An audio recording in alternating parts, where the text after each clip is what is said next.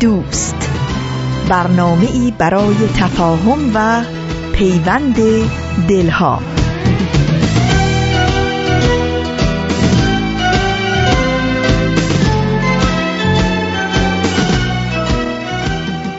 محبت نور است در هر خانه بتابد. ای هر که هستی لحظه ای در خود نگر باش. خوبی ولی از آنچه هستی خوبتر باش. خوبترین حادثه میدانمت. خوبترین حادثه می‌دانیم. حرف بزن ابر مرا باز کن. دیر زمانیست که بارانیم. خوبترین حادثه میدانمت خوبترین حادثه می‌دانیم. حرف بزن ابر مرا باز کن. دیر زمانیست که بارانیم دوستان خوبم سلام. یک سلام خوشرنگ خنک پاییزی بارونی از نیمکره شمالی. به همه شما همراهان دوست داشتنی مجله جوانان تو هر فصل و هر نیمکره که زندگی می‌کنید. من نوید توکلیم و امروز پنجشنبه نخستین روز از آخرین ماه پاییز اول آذر ماه سال 1397 خورشیدی برابر با 22 نوامبر 2018 میلادی 509 مین شماره مجله جوانان رو تقدیم شما عزیزانه همراه می‌کنم. به مجله جوانان خوش اومدید.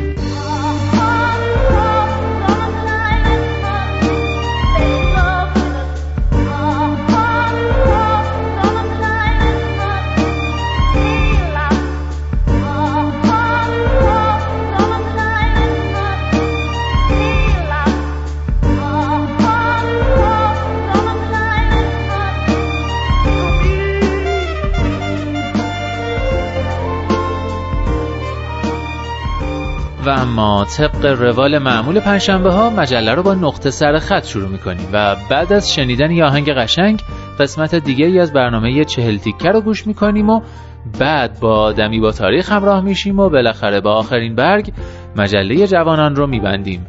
می‌دونم که تا آخرین برگ ما رو تنها نمی‌ذارید و همراه ما میمونید. مرسی.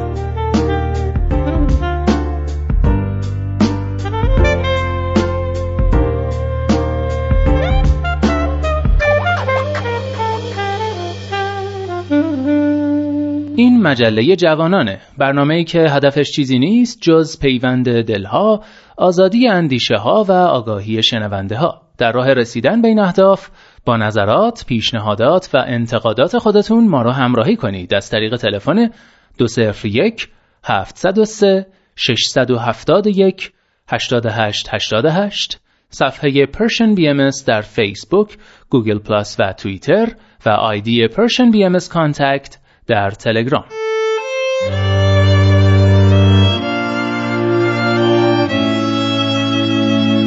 نقطه سرخط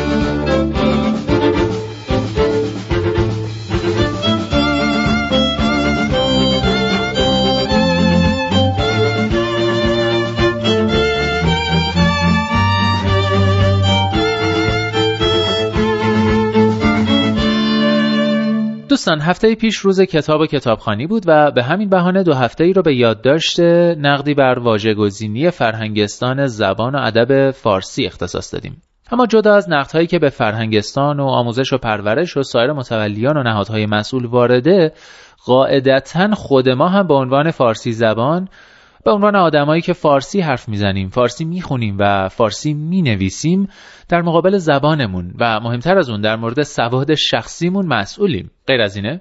یعنی اینکه اگه ما کتاب نمی‌خونیم اگه موقع مثلا چت کردن اهمیتی به املای صحیح کلمات نمیدیم و اگرم کسی اشتباهمون رو تذکر بده بهمون بر می‌خوره و مسخرش می‌کنیم و میگیم چه فرقی می‌کنه؟ حالا مهم اینه که مفهوم منتقل میشه.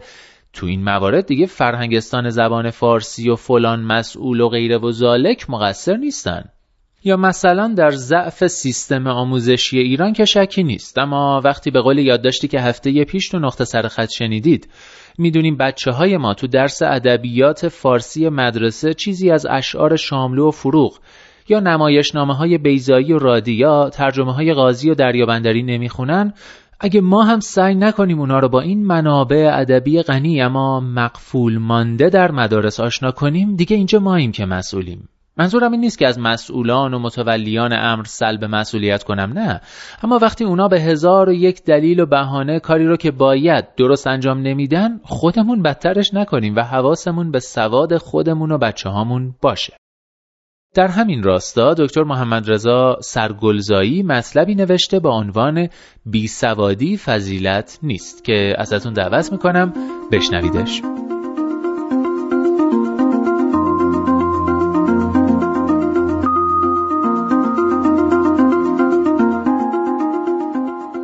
در راهروی هواپیما پیش می‌روم تا به صندلیم برسم. جلوی من یک خانم عرب دنبال صندلیاش میگردد. مهماندار صندلیاش را به اون نشان می‌دهد و می‌گوید اجلس. به مهماندار هواپیما می‌گویم که ایشان خانم هستند و به جای اجلس باید بگویی اجلسی و البته معدبانش این است که گفته شود تفضلی یعنی بفرمایید. مهماندار با بیاعتنایی می‌گوید خب اجلسی. که یعنی چه فرقی می‌کند حالا؟ با خودم فکر می کنم وقتی بیشترین مسافران خارجی پروازهای مشهد عرب هستند نباید این شرکت های هواپیمایی حداقل سی کلمه اولیه و ضروری را به مهماندارانشان بیاموزند؟ روی صندلی هم که می نشینم مسافر بغلی هم از مهماندار دیگری می‌پرسد چرا اینقدر تأخیر داشتیم پرواز؟ مهماندار جواب می دهد از مقصد تأخیر داشت منظورش از مقصد همان مبدع است. می‌فهمم که مشکل بلد نبودن زبانهای خارجی ها نیست. زبان رایج خودمان هم محجور است. از یک آژانس هواپیمایی بلیت می‌خرم. بلیت را برایم ایمیل می‌کنند. عنوان فارسی ایمیل غلط املایی دارد. از دو کلمه عنوان یکیش غلط است. متن بلیت به زبان انگلیسی است و در اولین نگاه من سه غلط املایی دارد. به صادر کننده بلیت تلفن می‌زنم و می‌گویم متن بلیت غلط دارد. می‌گوید ما این متن رو از روی متن شرکت هواپیمایی ترکیه‌ای برداشتیم. می‌گویم سرکار خانم مرجع درستی واجه های انگلیسی که شرکت های ترک نیستند. شما متن رو در نرم افزار ورد هم که بزنید غلط ها رو به شما نشون میده. با عصبانیت پاسخ می‌دهد شما چه کار به غلط های متن بلیت دارید آقا؟ اسم شما و تاریخ و ساعت پروازتون که درسته.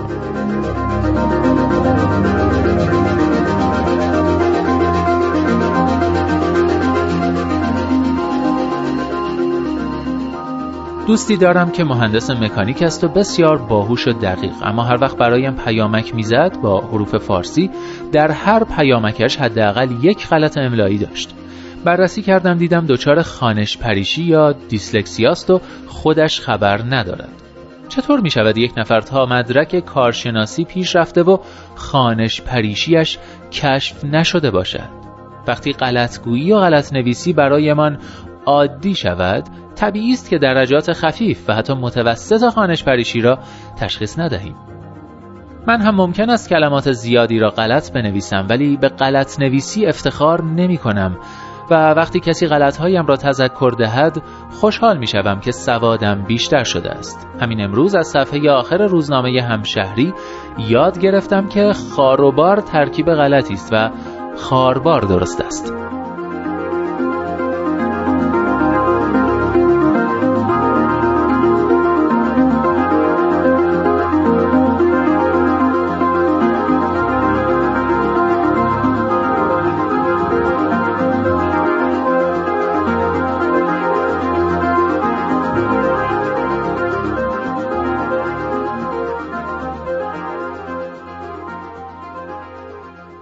اینکه بیسوادی را عیب ندانیم و با لجاجت بر بیسوادی خود اصرار کنیم یک بیماری فرهنگی است. شاید ذهن من زیادی سیاست زده شده است ولی من فکر می کنم وقتی یک مقام اجرایی یک کشور به مدرک دانشگاهی بگوید کاغذ پاره بی سوادی را تبدیل به یک فضیلت کرده است. بیایید علیه فضیلت بی سوادی ایستادگی کنیم. از گویندگان و نویسندگان منبع طلب کنیم و غلطهای گفتاری و نوشتاریشان را تصحیح کنیم. بیایید تن ندهیم به هرچه عادی می شود روزگارتان پر از ایستادگی کارشناسانه.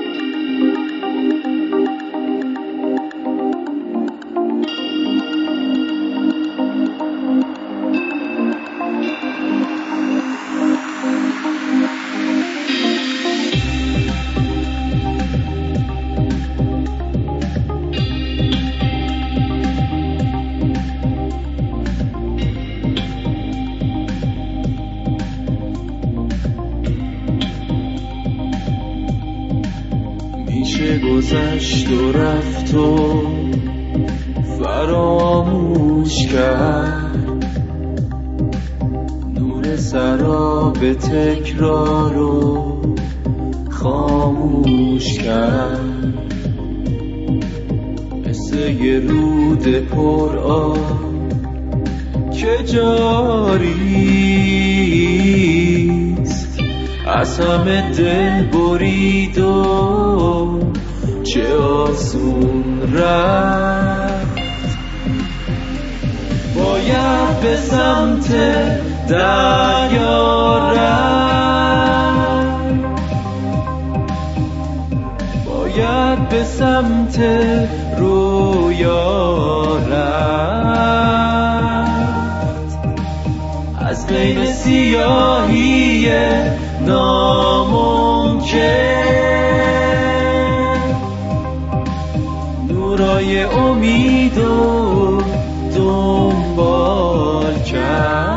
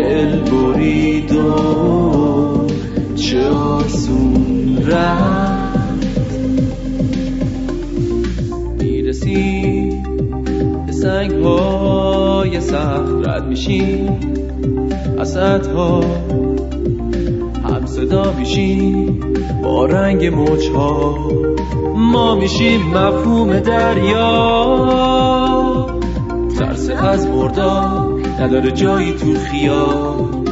تا نور مهتا فانوس راهه جزر و ما و یاد ما میاره. از موج دریا می‌رسیم به ما باید به سمت دریا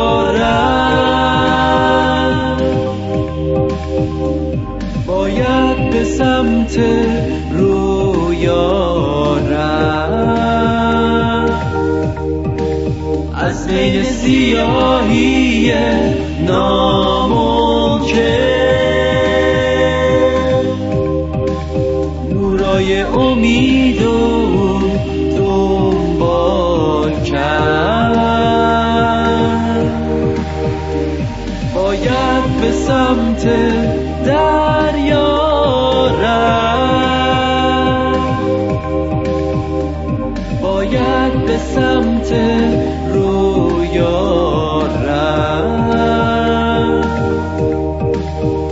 بین سیاهی ناممکن. نورای امید و دنبال کرد. اینجا ایستگاه مهر و دوستی است رادیو پیام دوست. باید رفت رو شنیدید با صدای مصطفی هان همخانی مرجان مدرس. و آهنگسازی خود خواننده به همراه عادل آل آقا. اگه تو این سالها شنونده ثابت نقطه سرخط بودید حتما در جریان هستید که همیشه سعی کردم تا جای ممکن آهنگ موزیسین های جوان و خاص و متفاوتی رو با هم گوش کنیم که مخصوصا تو ایران کار می‌کنن و کارشون هم به نظرم انصافا کیفیت بالایی هم داره. امیدوارم شما هم این روند رو دوست داشته باشید و از این همه هنر و خلاقیت جوانهای خوشزوق و هنرمند لذت برده باشید و ببرید. و اما در این بخش با رامان شکیب همراه میشیم و یه قسمت دیگه از برنامه خوبش یعنی چلتیکه رو با هم گوش می‌کنیم تا ببینیم امروز برامون چه قصه ای داره.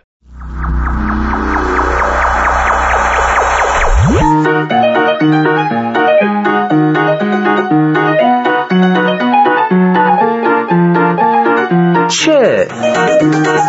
ه لام ت ی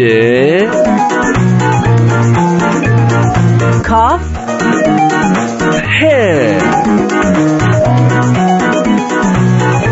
چلتیکه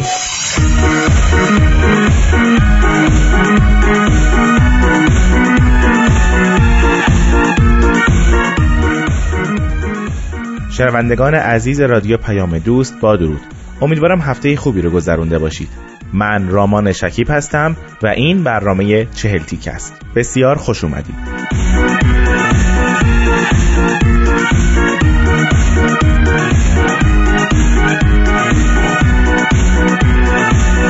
عزیزان ما در دو هفته گذشته دو قسمت از داستان تابستان چند سال پیش رو با هم شنیدیم. امروز بخش آخرش رو میشنویم. در دو هفته گذشته شخصیت اصلی داستان کلاس های شنا، تکنیک های موفقیت، گوبلندوزی و بافتنی و زبان مغولی رو گذرونده. بریم ببینیم در این هفته که بخش آخر این داستان هم هست در چه کلاس هایی شرکت خواهد کرد. این داستان رو میشنویم با صدای سهراب مشکات.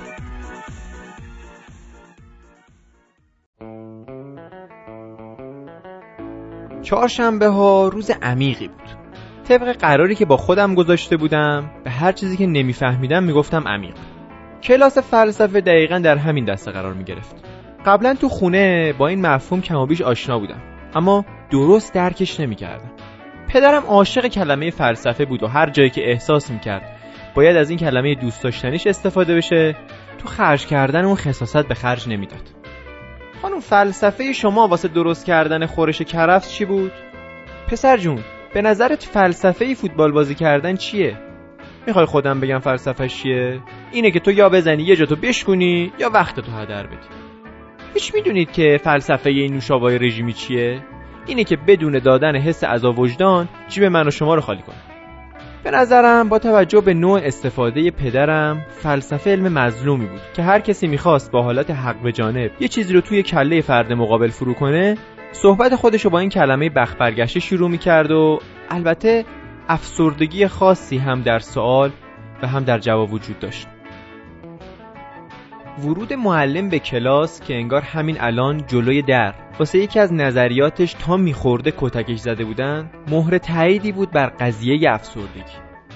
کت شلوار خاکستری رنگی داشت که به تنش زار می‌زد و تحریشش که هرچی زور زده بود از فرط خستگی نتونسته بود به ریشه کامل تبدیل بشه به اثبات این نظریه کمک می‌کرد. تا وارد شد کیفش رو به گوشه پرتاب کرد و چند تا مهره شطرنج از جیبش خارج کرد. اونا رو مرتب روی میزش قرار داد و گفت ما هممون مثل اینا یه مش مهره شطرنجیم که فکر می‌کنیم واسه خودمون پست و مقامی داریم و هر کاری دلمون می‌خواد می‌کنیم.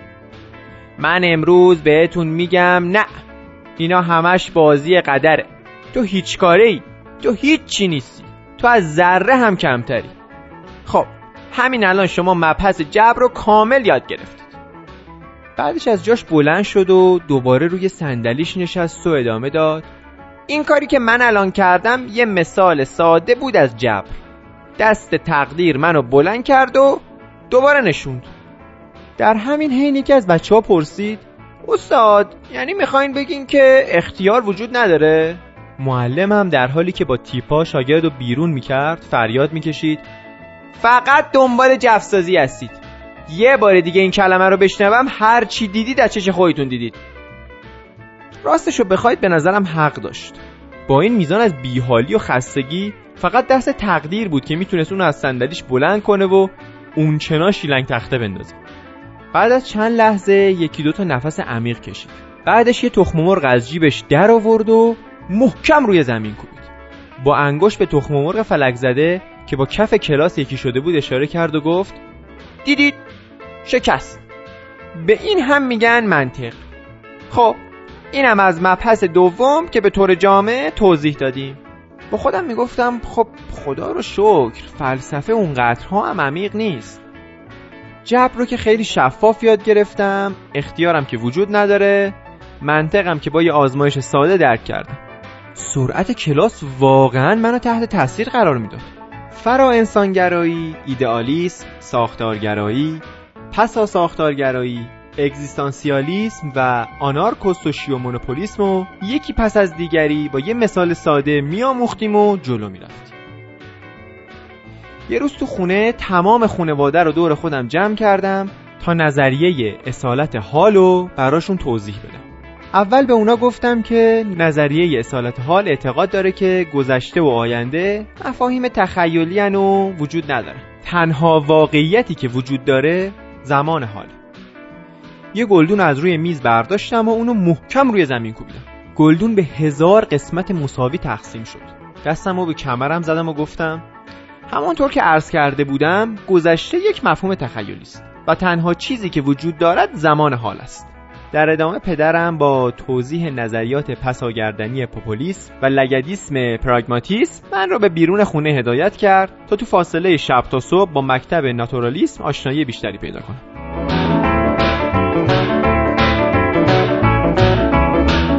پنج شنبه ها چون پدرم زودتر از سر کار به خونه می رسید خودش منو به کلاس نقاشی می برد و تو راه راجع به سبکای مختلف نقاشی برام صحبت می کرد و می گفت دوست دارم. اگه معلم ازتون سوالی پرسید اولین نفری که دستشو می‌بره بالا تا جواب بده تو باشی ببین پسرم احتمالا امروز معلم محترم و با کمالاتتون می‌خواد راجع به سبکی بهتون بگه که الان می‌خوام واسه توضیح بدم. یه سبک هست به اسم دیمی. راست کار این بابا پیکاسو بوده. یعنی خدمتت عرض کنم که شما هر چی دور و برت می‌بینی همینجوری رو هم رو هم می‌کشی. کاری هم نداری که مثلا چرا باید یه پنجره روی میز باشه یا یه فنجون رو سقف. هفته بعدش می‌گفت نمی‌دونم ولی حدس می‌زنم امروز خانم معلمتون طبق منطق باید واسهتون راجع به آبستره بگه. این سبک چیه؟ اینه که شما چند تا سطر رنگ و بر میداری و میریز رو بوم. بعد اگه دیدی حال و حوصله داری با انگشتت یه ذره با هم قاطیشون می‌کنی. بعد چند تا دایره و دو سه تا درخت هم از توش در میاری. جالب بود. هر هفته بعد از این صحبت های پدرم به کلاس که می‌رسیدم خانم معلم دقیقا راجع به همین سبکا حرف می‌زد. من همیشه تو خونه معتقد بودم که پدرم اگه تو محل بهتری رشد می‌کرد هنرمند بزرگی می‌شد.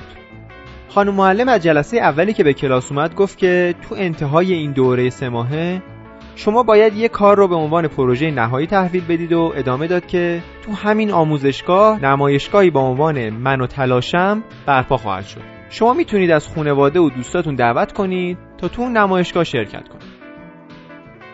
من در طول این مدت خیلی با خودم فکر کردم که چه چیزی بکشم تا تو نمایشگاه یه سر و گردن از بقیه بالاتر باشم و وقتی همه به نمایشگاه میان اثر منو نشون بدن و بگن واو چه شاهکاری! این بچه یه استعداد خالصه. کی می‌تونه تو عرض چند ماه همچین چیزی رو خلق کنه؟ حتی رویان به اینجا می‌رسید که تابلوم جهانی شده و قابل ارزش گذاری با دلار و یورو هم نیست. بعد از گذشت سه ماه و مطمئن شدن از اینکه شاهکاری تو کار نیست و جهانی شدن اثرم و باید از سرم بیرون کنم وقتی تنها چند روز به ارائه پروژه باقی مونده بود یه نقاشی کشیدم که هنوزم وقتی به اون فکر می‌کنم با خودم میگم چرا؟ یه خونه با پشت بوم مثلثی شکل که یه دودکش داشت و انگار تیکه پنبه های سیاه رنگی به عنوان دود از اون خارج می‌شد. خونه یه پنجره هم داشت که یه علامت به علاوه درست وسط اون بود. نزدیک خونه یه درخت کشیده بودم که برگا و شاخه اون شکل ابر سبز رنگی میموند که چند تا دایره قرمز به عنوان سیب از اون آویزون بود. درخت و خونه روی خطوط سبزرنگ کوچیکی قرار داشتن که در ذهن خودم به اونا می‌گفتم چمن. بالای صفحه سه تا مثلث قهوه‌ای وجود داشت. اونا کوههایی بودن که نوکشون رو رنگ نکرده بودم تا برف روی قله ها رو تصویر کنم. ما بین این کوه چند دسته عدد هفت وجود داشت به عنوان پرنده های مهاجر. به خاطر دارم چون دلم می‌خواست من و تلاشم در روز نمایش نقاشی ها با هم خلوت کنیم صدای نمایشگاه و تو خونه و بین دوستام در نیاوردم. روز موعود که فرارسید تلاش احمقانم و یه جای پرتی تو سالن آموزشگاه گذاشتم که فقط اگه کسی می‌خواست بره انباری شاید اونو می‌دید. بعد از چند دقیقه گم و گور شدن یهو متوجه شدم که درست وسط نمایشگاه عده زیادی دور یه نفر جمع شدن و اون طرف در حالی که نقاشی منو وسط سالن آورده به اون اشاره می‌کنه و میگه این سبکی که شما تو این اثر مشاهده می‌کنی رئالیسم پساپوست نوکلاسیزم مدرن نام داره که هنرمند سعی می‌کنه به بشر امروزی نشون بده که آلودگی هوا تا چه میزان خطرناکه و حتی باعث میشه پرنده ها وزن خودشون از دست بدن و شبیه یه خط لاغر مردنی به زور خودشون رو به مناطق خوش آب و هوایی مثل کوه ها برسونن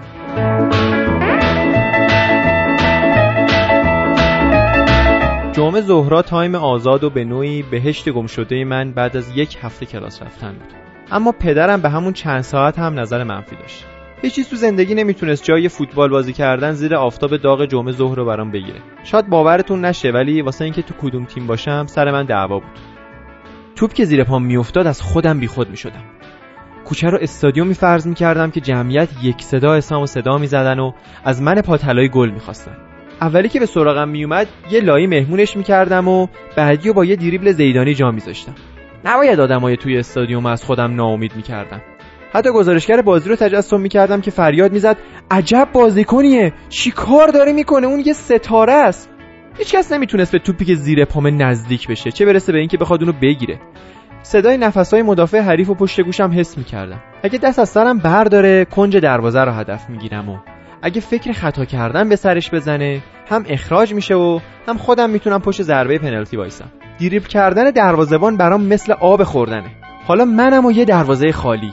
صدای هوادارا فریاد گزارشگر و گل! یهو با صدای یکی از بچه ها که فریاد می‌زد ایول امروز دو قلو می‌خوریم؟ به خودم میومدم در نهایت معمولا تیمی که من توش بازی می‌کردم بستنی شرطی رو می‌برد.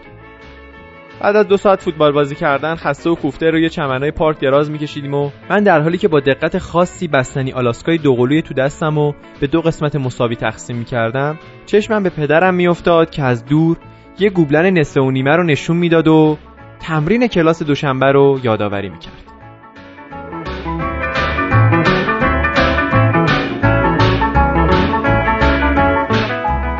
خب عزیزان بسیار از شما ممنونم که این داستان رو با ما شنیدید. امیدوارم از داستان تابستان چند سال پیش خوشتون اومده باشه. از سهراب مشکات هم بسیار ممنونم که در این سه هفته ما رو همراهی کرد. من رامان شکیب هستم و این برنامه چهل تیک است. تا هفته آینده خدا نگهدار.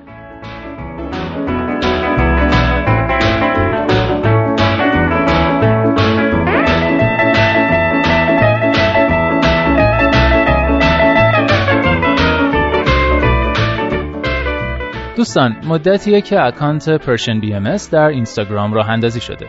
برای آشنایی بیشتر با برنامه های مختلف رادیویی و تلویزیونی سرویس رسانه‌ای فارسی بهایی.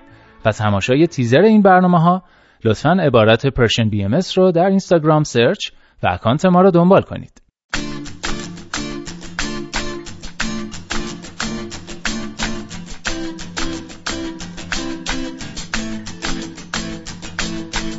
اگه حال منو داشتی منو تنها نمیذاشتی. دیگه دیره واسه موندن منو اینجا جا گذاشتی. تو که عشق منو دیدی چجوری ازم بریدی؟ چجوری یه خط قرمز داره قلب من کشیدی؟ توی قلبم چه آشوبه یکی قلبمو میکوبه. ولی چون اسم تو روشه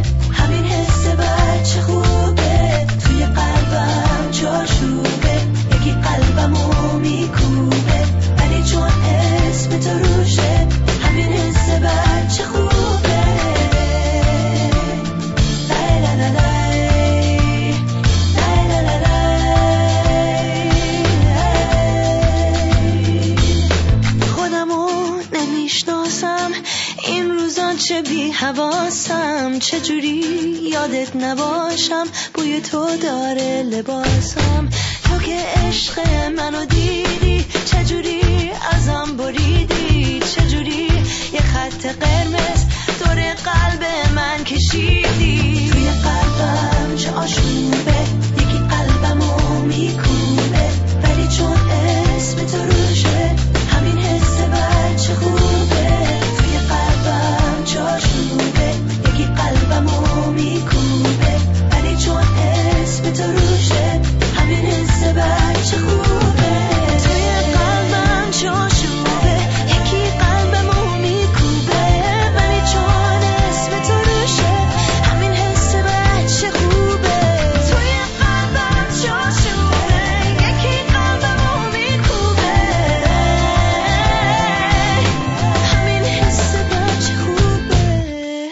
همراهان عزیز عزیزان شنونده خیلی ممنونم و بسیار خوشحالم که از بین هزاران رسانه صوتی و تصویری و نوشتاری در این لحظات رادیو پیام دوست رو برای گوش دادن انتخاب کردید و با من نوید توکلی و مجله جوانان همراه شدید.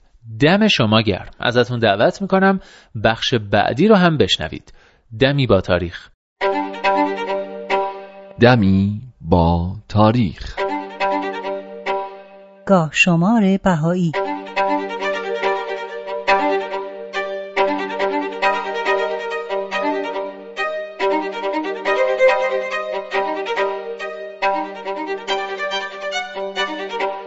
اول آذر 1304 خورشیدی 22 نوامبر 1925 میلادی 6 جمادی الاول 1344 هجری قمری. دیانت بهایی بعد از سیر و سفر تاریخی حضرت عبدالبها مبین آثار و تعالیم بهایی در اروپا و آمریکا نفوذ و تأثیرات فوق‌العاده‌ای در جهان غرب داشت. به طوری که باعث شد عده‌ای از فضلا و دانشمندان غربی با حضرت عبدالبها ملاقات کنند و تحت تأثیر سخنان ایشون که در مورد تعالیم جهانی آین بهایی بود قرار بگیرن و گاهی چنان مجذوب و شیفته او بشن که حتی با کمال میل مشتاق بودند که خودشون هم به نشر این تعالیم بپردازند. از جمله این افراد برجسته جان سلمانت بود. او در تاریخ 19 ماه می 1874 میلادی در ابردینشایر اسکاتلند به دنیا اومد و با درجه افتخار تحصیلاتش رو در تبابت و جراحی به پایان برد. بعد در دسامبر 1899 در دانشگاه ابردین مشغول به خدمت شد سال 1912 در بورنموث به خدمات طبی مشغول بود و در سال 1914 یک رساله پزشکی نوشت که تو گرد همایی پزشکان انگلستان که تو همون شهر بورنموث برگزار شده بود بسیار مورد توجه قرار گرفت. ارتباط دکتر اسلمانت با آین بهایی هم از همین دوران شروع شد. همسر یکی از همکاراش تو همین گرد همایی که در سال 1911 در لندن با حضرت عبدالبها دیدار کرده بود با دکتر در مورد آین بهایی صحبت کرد و برای تکمیل اطلاعاتش چند تا جزوه بهش داد. دکتر اسلمانت هم که مدتها در جستجوی حقیقت بود و راه های زیادی رو هم امتحان کرده بود اما از هیچ کدوم به آرامش و اطمینان قلبی نرسیده بود به محض اینکه از پیام حضرت بهاءالله شارع دیانت بهایی مطلع شد تمام کتابهای انگلیسی رو در این باره جمع کرد و به دقت به مطالعه اونا مشغول شد و چنان مجذوب آموزه های بهایی شد که شروع به نوشتن کتابی کرد تا دیگران هم زودتر با این تعالیم الهی آشنا بشن. کتابی با عنوان بهاءالله و عصر جدید.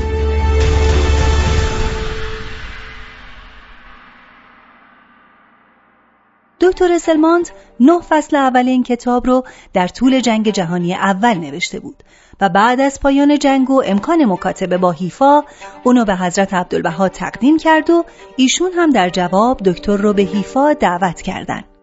در زمستان سال 1919 که دکتر در حیفا بود سه فصل و نیم کتاب به فارسی ترجمه شد و حضرت عبدالبها هم درباره بهتر شدن مطالب کتاب راهنمایی مفیدی به او کردند. کتاب بهاءالله و عصر جدید شهرت زیادی پیدا کرده و به زبونهای مختلف و متعددی ترجمه شده تا مورد استفاده اقوام و ملل مختلف قرار بگیره. دکتر اسلماند کتاب دیگه هم به اسم بهاءالله و پیامش و همچنین جزوه‌ای به اسم نهزت بهایی چیست تعلیف کرده.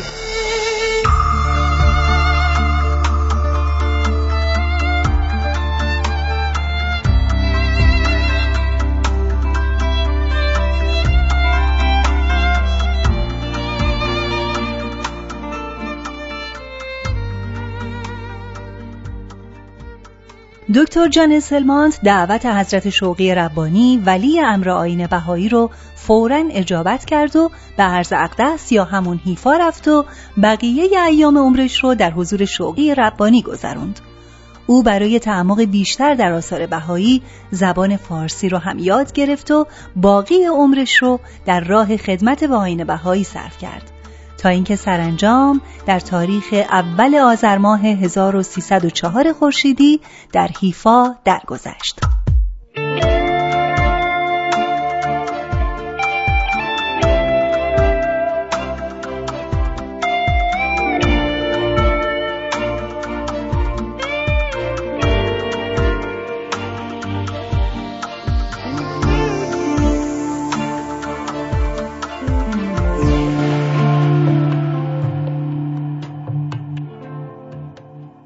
اوایل آذر 1227 خورشیدی، اواخر نوامبر و اوایل دسامبر 1848 میلادی، اوایل محرم 1265 هجری قمری واقعی قلعه شیخ تبرسی از جمله رویدادهای مهم تاریخ ادیان بابی و بهاییه و نمونه تمام ایاری از استقامت، ایمان و جانبازی افراد. ماجرا از این قراره که ملا حسین بشرویهی به همراه تعدادی از بابیان دیگه آزم کربلا بودن که به دستور حضرت باب شارع دیانت بابی مأمور شدن به سمت مازندران برن و به جناب قدوس که در اونجا گرفتار مخالفت دشمنان شده بود کمک کنن.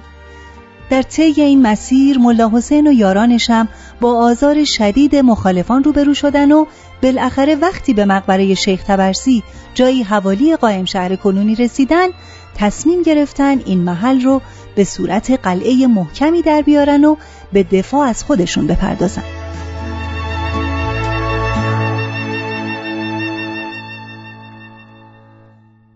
ملا حسین و قدوس به همراه یارانشون ماهها تو این قلعه شبانه روز با محاصره و هجوم دشمنان روبرو بودن. و حتی امکان تهیه آب و غذا هم براشون مهیا نبود.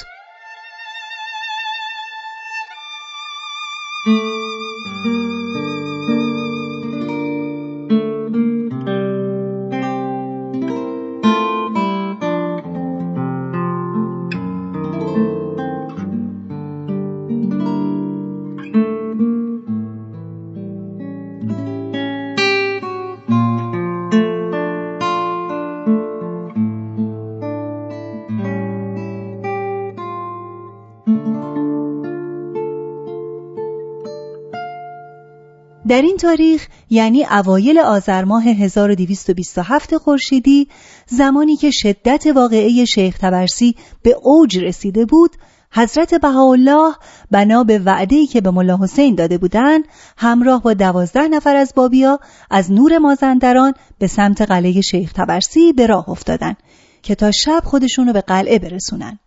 و قرار بود بین راه هیچ جا توقف نداشته باشند چون حسب الامر عبدالله خان که از سرداران نظامی ساری بود و ریاست لشکر مقابله با ملا حسین و یارانش رو بر عهده داشت مأموران حکومتی در اطراف قلعه مراقب بودن و نمیذاشتن کسی بعد از ملا حسین و یارانش وارد قلعه بشه یا کمکی به اونا بکنه.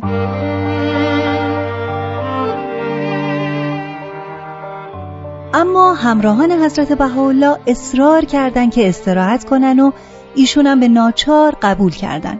هرچند که می‌دونستن تأخیر در طی طریق نتیجه خوبی نداره و مامورا ممکنه اونا رو ببینن و ممانعت به عمل بیارن. به هر حال این جمع در محلی نزدیک قلعه دور از جاده در منزلی شام خوردن و به استراحت پرداختن. اما حضرت بهاءالله با نگرانی تمام مدت بیدار بودند. با این حال معمورین از موضوع خبردار شدن و قفلتا به اونجا ریختن و همه رو دستگیر کردن و هر چی که داشتن و نداشتن ضبط کردن و به حضرت بهاءالله که به عنوان رئیس دسته تشخیص داده بودند گفتند که به ما دستور اکید داده شده که هر کس رو اینجا ببینیم دستگیر کنیم و به آمل نزد حاکم منتقل کنیم. اما حضرت بهاءالله به اونا گفتند شما مطلب را اشتباه درک کردید و نمی‌دانید کار ما چه چیز است من به شما نصیحت می کنم کاری نکنید که در نتیجه پشیمان شوید این حرف روی رئیس مأمورین تأثیر خودشو گذاشت و باعث شد که با خشونت رفتار نکنه و با نهایت احترام از حضرت بهاءالله و همراهانش خواست تا سوار اسباشون بشن و همراه اونها به آمل برن. در نهایت در آمل در مجلس علما حضرت بهاءالله مورد معاخزه قرار گرفتن و حکم به چوبکاری ایشون دادن. هرچند سرانجام به خاطر کمک های عباس قلی خان لاریجانی حاکم آمل که خودش شاهد رشادت های اصحاب قلعه بود حضرت بهاءالله و همراهانشون از این مخمسه نجات پیدا کردن و شرایطی مهیا شد تا به تهران برگردن اگرچه که این پیش آمد مانع از این شد که حضرت بهاءالله خودشونو برای کمک به اصحاب به قلعه برسونن اما انگار تقدیر الهی بر این نبود که ایشون به قلعه برن و در اونجا به شهادت برسن.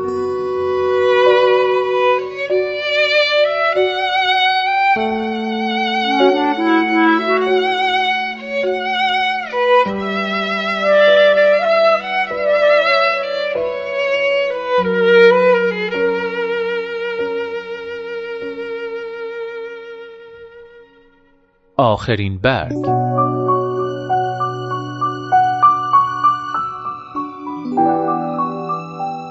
غزلی زیبا سروده امید سباقنو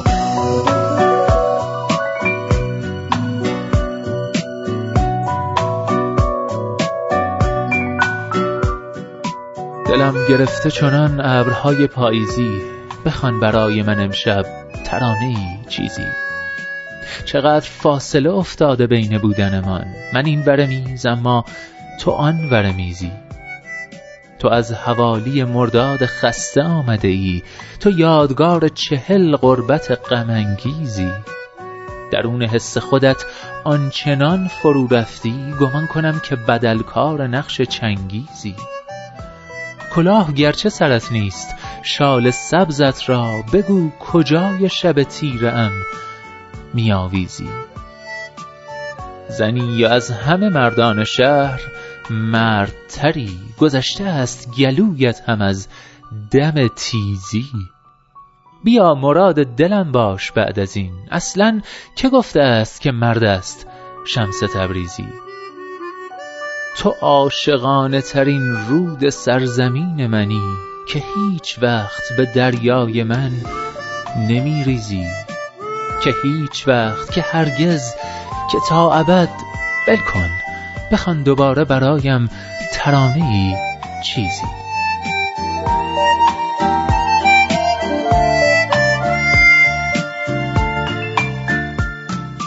هر جا هستی دلهاتون شاد اندیشتون آزاد و آگاهی و بیداری نصیبتون باد. من نوید توکلی هستم و امیدوارم که نور امید در دلهاتون هیچگاه خاموشی نگیره. به قول شاعر گرچه شب تاریک است دل قوی دار سحر نزدیک است.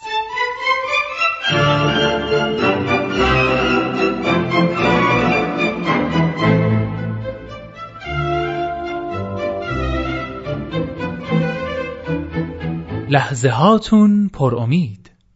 ای دوست در روزه قلب جز گل عشق مکن.